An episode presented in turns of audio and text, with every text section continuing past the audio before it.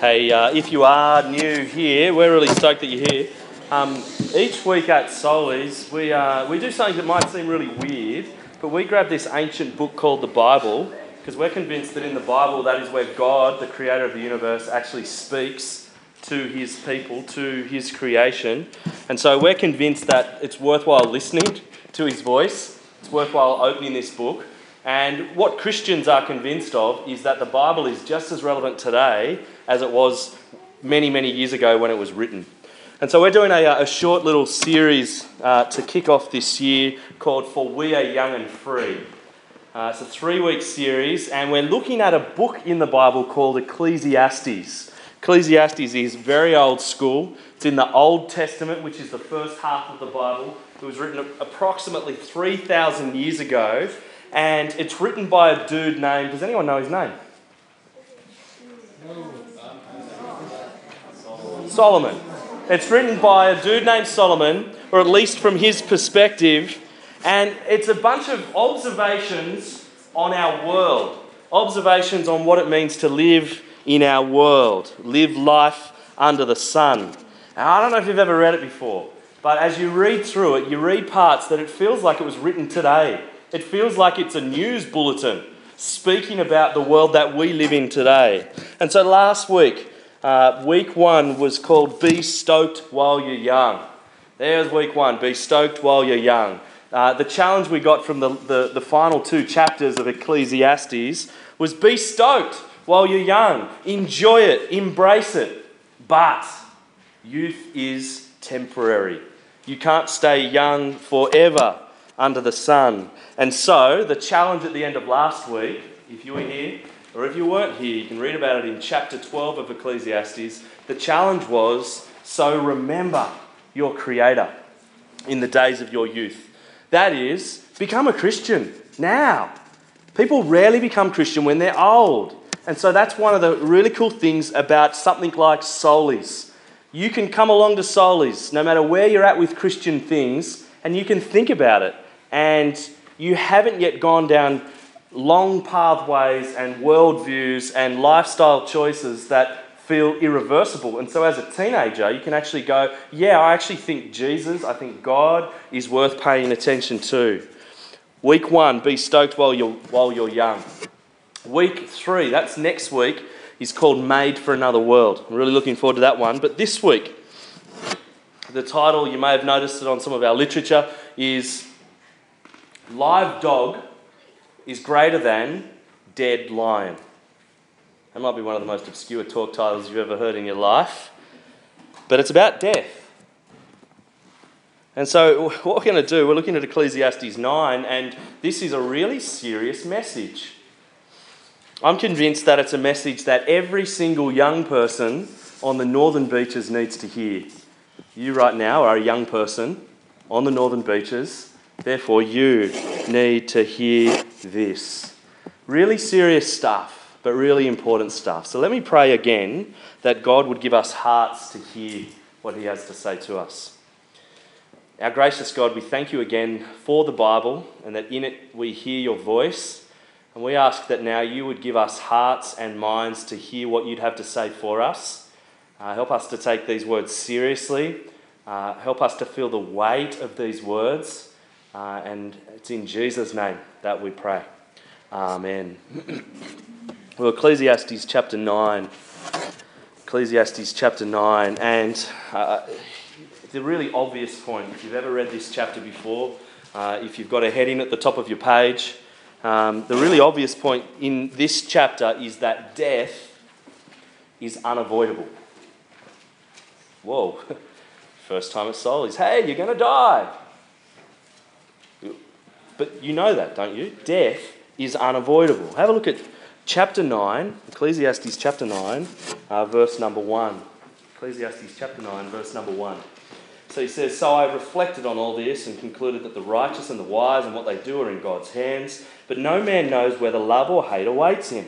Verse 2 All share a common destiny the righteous and the wicked, the good and the bad, the clean and the unclean, those who offer sacrifices and those who do not as it is with the good man, so with the sinner. As it is with those who take oaths, So with those who are afraid to take them. This is the evil thing in everything that happens under the sun. The same destiny overtakes all. The hearts of men forever are full of evil, and there is madness in their hearts while they live, and afterward they join the dead. Male or female, rich or poor, Mac or PC, Ford or Holden, league or union, private school, public school, Bieber or Birds of Tokyo. Whichever camp you land in, whichever country you're from, death is the common destiny of all people. Death is unavoidable. I remember at the, uh, the end of 2005, um, two men dying within days of one another. One man, his name was Kerry Packer. The other man, his name was Rodney Curtis. They died just within days of each other. Kerry Packer, if you haven't heard of him before, he was the owner of Channel 9, kind of big, massive media business, the richest man in Australia. He died of kidney failure. And check this he had a state run memorial service at the Sydney Opera House. That's A, this guy's a big deal. You know, he's obviously got lots of money. Massive, massive memorial service. Rodney Curtis was my friend and my next door neighbour. Uh, after Rowena and I got married, we lived in a block of units uh, in East Gosford up on the Central Coast, and he lived below us uh, in that block of units. And he was someone that became a really dear friend uh, over the couple of years that we were there. Uh, he was a, a simple man, and he, for many years, he'd run a small local business up on the Central Coast, and he, uh, he died of cancer and there was about uh, 20, maybe 30 of us at his funeral. Did you get the contrast? Two very different men inhabiting very different worlds. There's something they've got in common. Both of them died. Death is unavoidable. Death is the common destiny of all people. Have a look at the next verse, verse 4. This is where we get the title for the talk. Let me read it out to you Ecclesiastes chapter 9, verse 4. Anyone who is among the living has hope. Even a live dog is better off than a dead lion.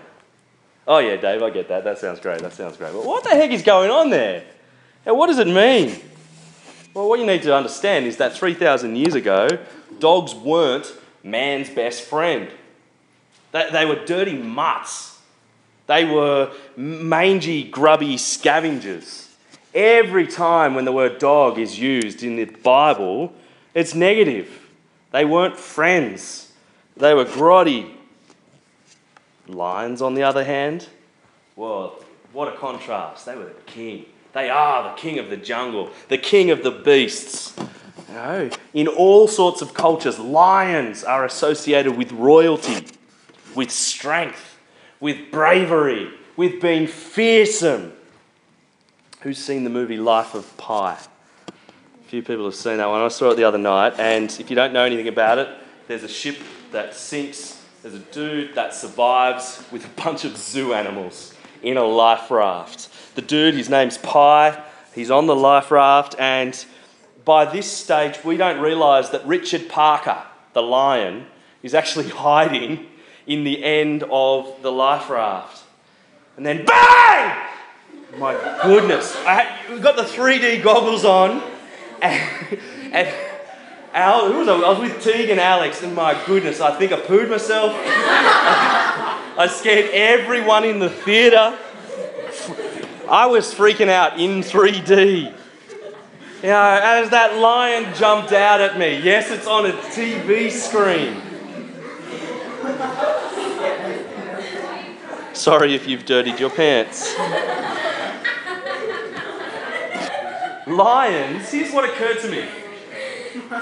I can still picture it jumping out. Lions are big, lions are brave, and lions are fearsome.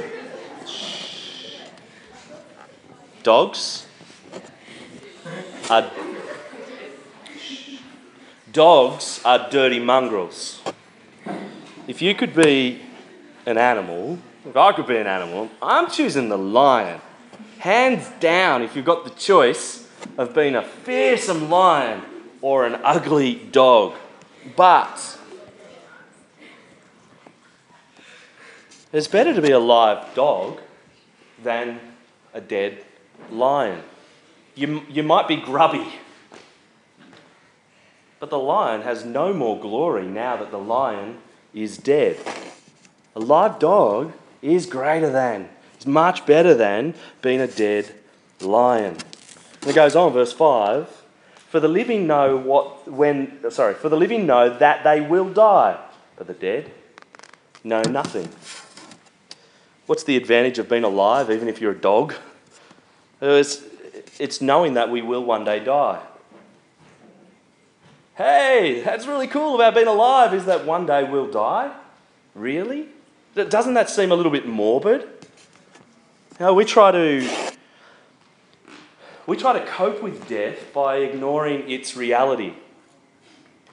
In other parts of the world that are a lot less fortunate than such a wealthy place like where we live, people are actually every day confronted with death and confronted with the pain and the stench of death.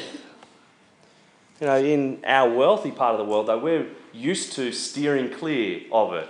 We don't talk about death, we, we talk about passing away, going on. We kind of come up with different terms like that.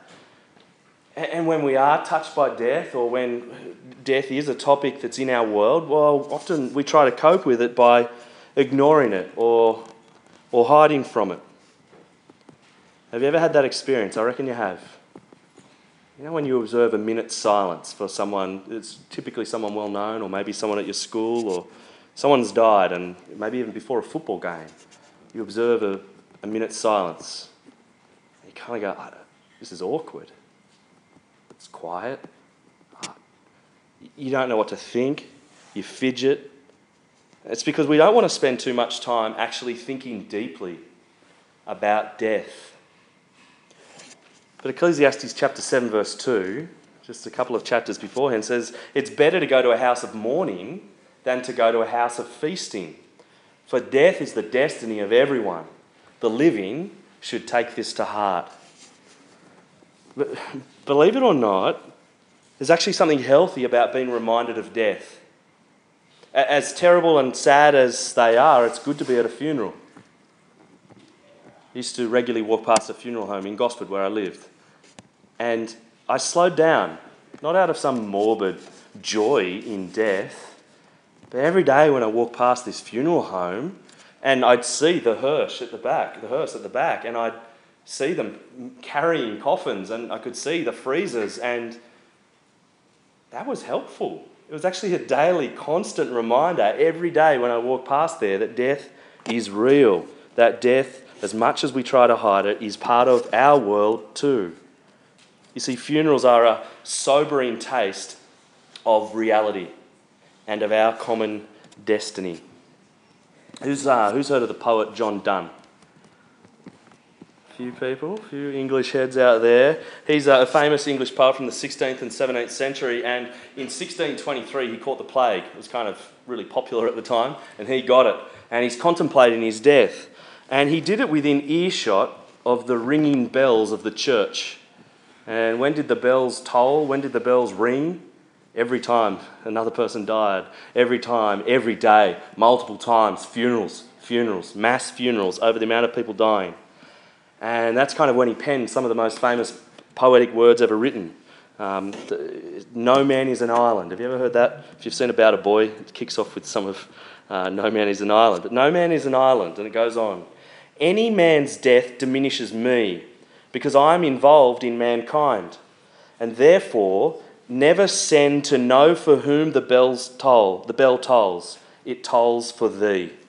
Old school language. What's it saying? Every time he hears those bells, it's a reminder that he's got the same disease. It is not the disease of the plague, the disease of being human. That that is his destiny as well. That next time they ring, it could be for him. So he knew that death was common to all people. I don't recommend this, but man, he kept a skull on his desk to remind him.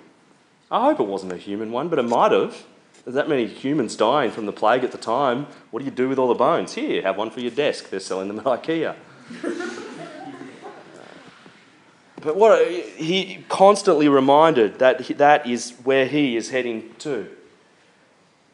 If you haven't yet, sometime soon, all of us will receive a text message or a phone call about someone that we love that has died.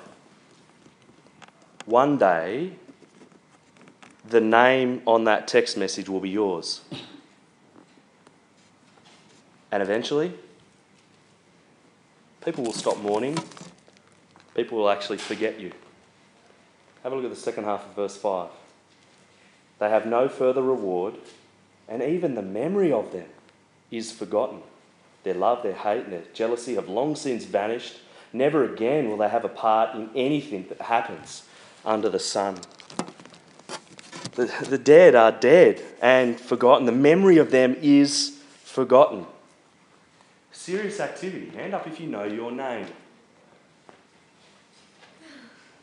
Hand up if you know your name. Keep your hand up if you know both of the names of your biological parents. Keep your hand up if you know all four of the names of your biological grandparents. We'd lost some. Keep your hand up if you know all eight of the names of your biological great grandparents.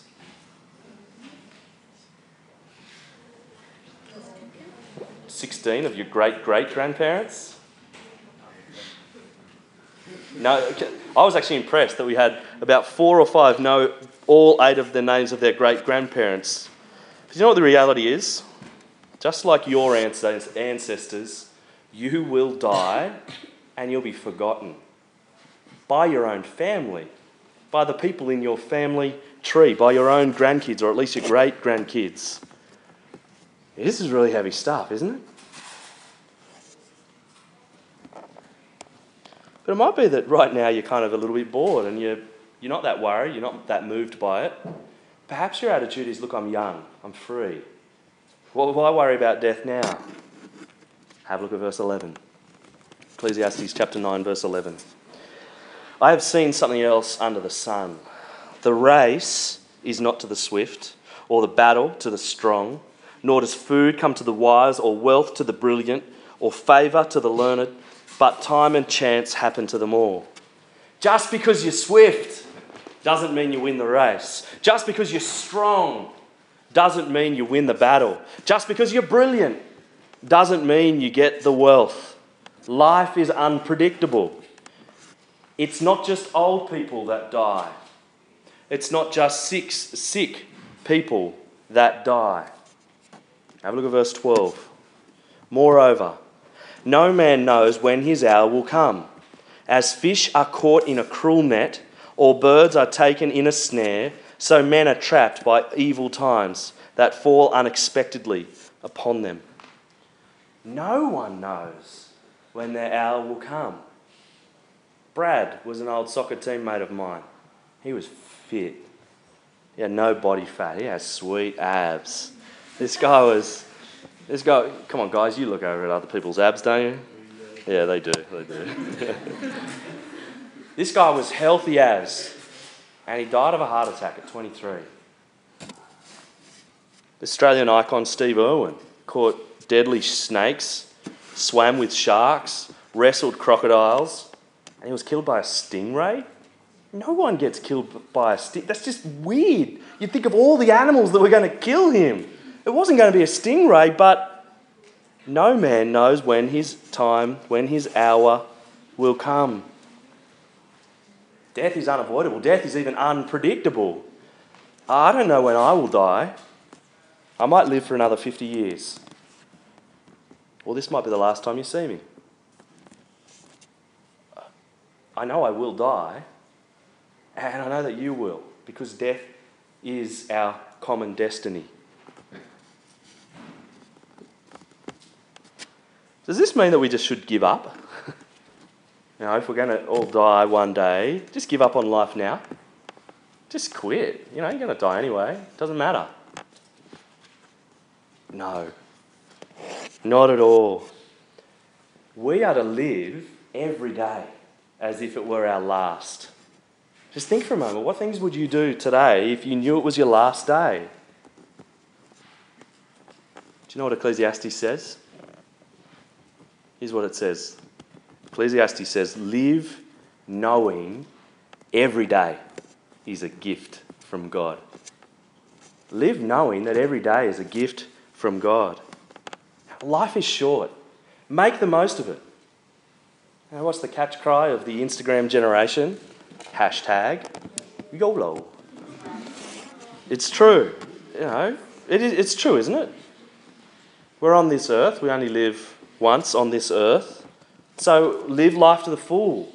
Live life knowing that every day you get is a precious and kind gift from God. You see, in verse 1 to 6 that we've just read out, we've just had some really heavy, heavy, uh, heavy truths. I'm feeling those heavy truths. I know you're feeling those heavy truths. We're all going to die. Life is short. But then verse 7 says, Go! It says, Go live differently.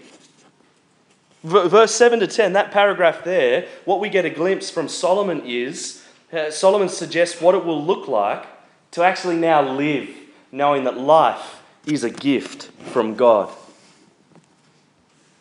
Live knowing that every day is a gift from God. There's three C's that I want you to see in verse 7, 8, and 9. The first C of how to live every day is contentment. Have a look at verse 7. Go, eat your food with gladness, and drink your wine with a joyful heart, for it is now that God favours what you do. Be content. Enjoy food with gladness, enjoy drink with joy.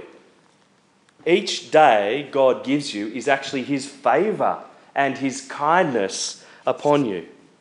And so be content with whatever you've got. There's the first C, contentment. The second C is comfort. Have a look at verse 8. Always be clothed in white, and always anoint your head with oil.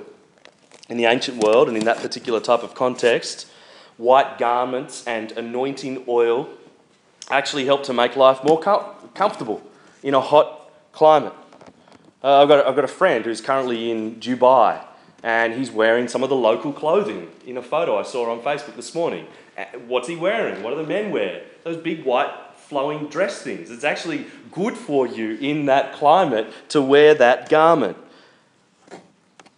Verse 8 Take comfort each day that you have.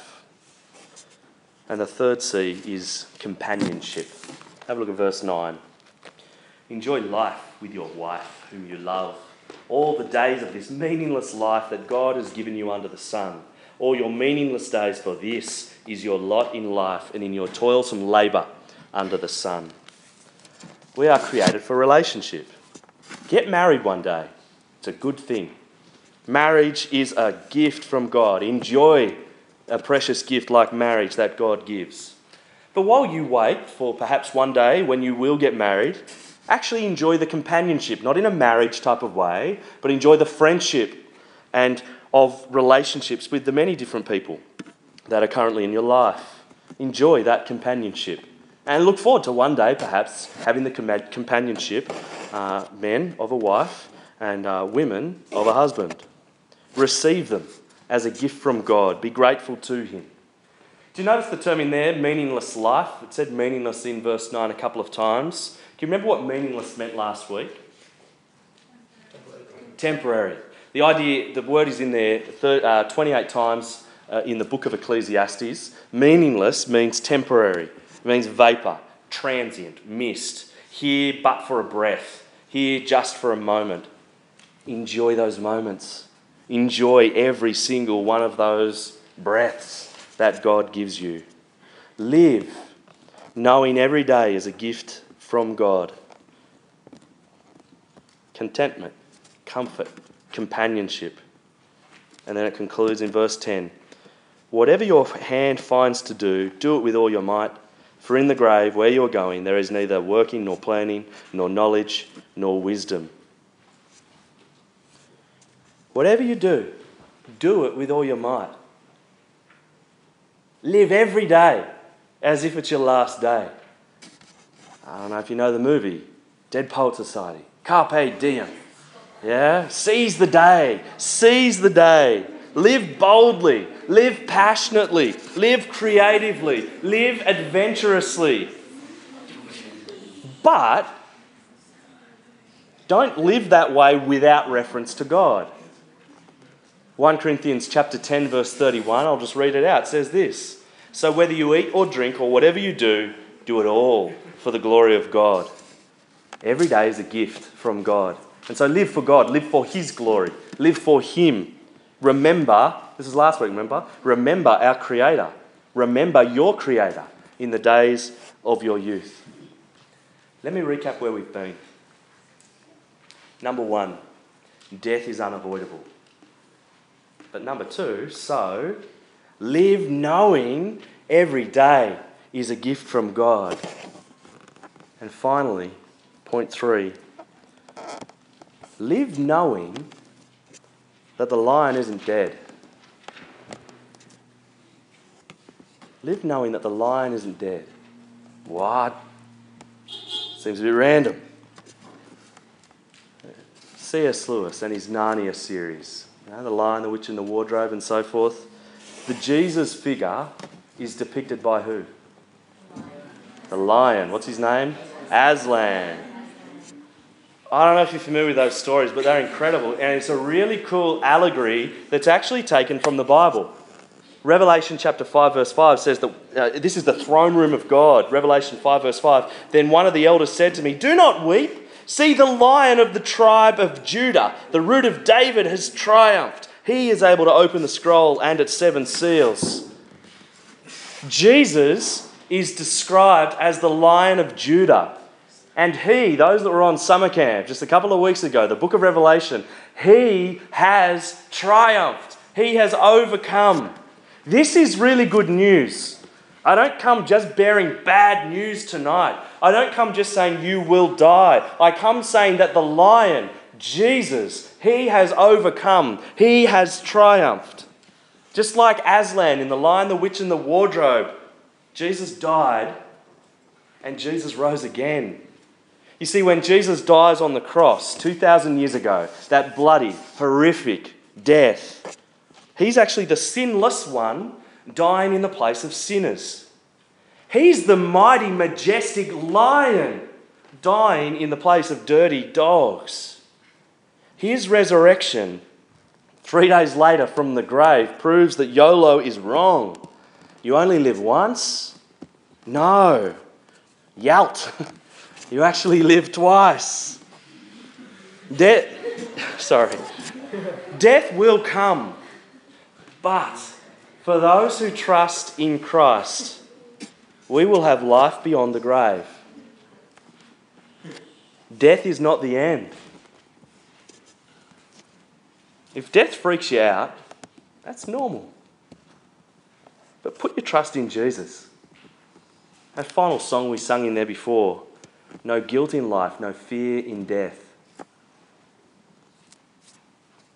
Just as Jesus' tomb is empty, we have no reason to have fear in death because those who trust in him will also be raised to life.